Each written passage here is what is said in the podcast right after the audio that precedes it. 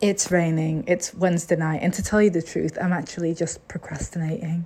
So I decided to share four poems, some older, some newer, and for me to you on a Wednesday night.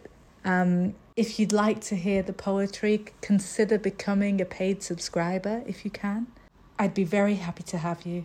Otherwise, have a gorgeous night, and the poems are there for you to read either way. Okay, good night.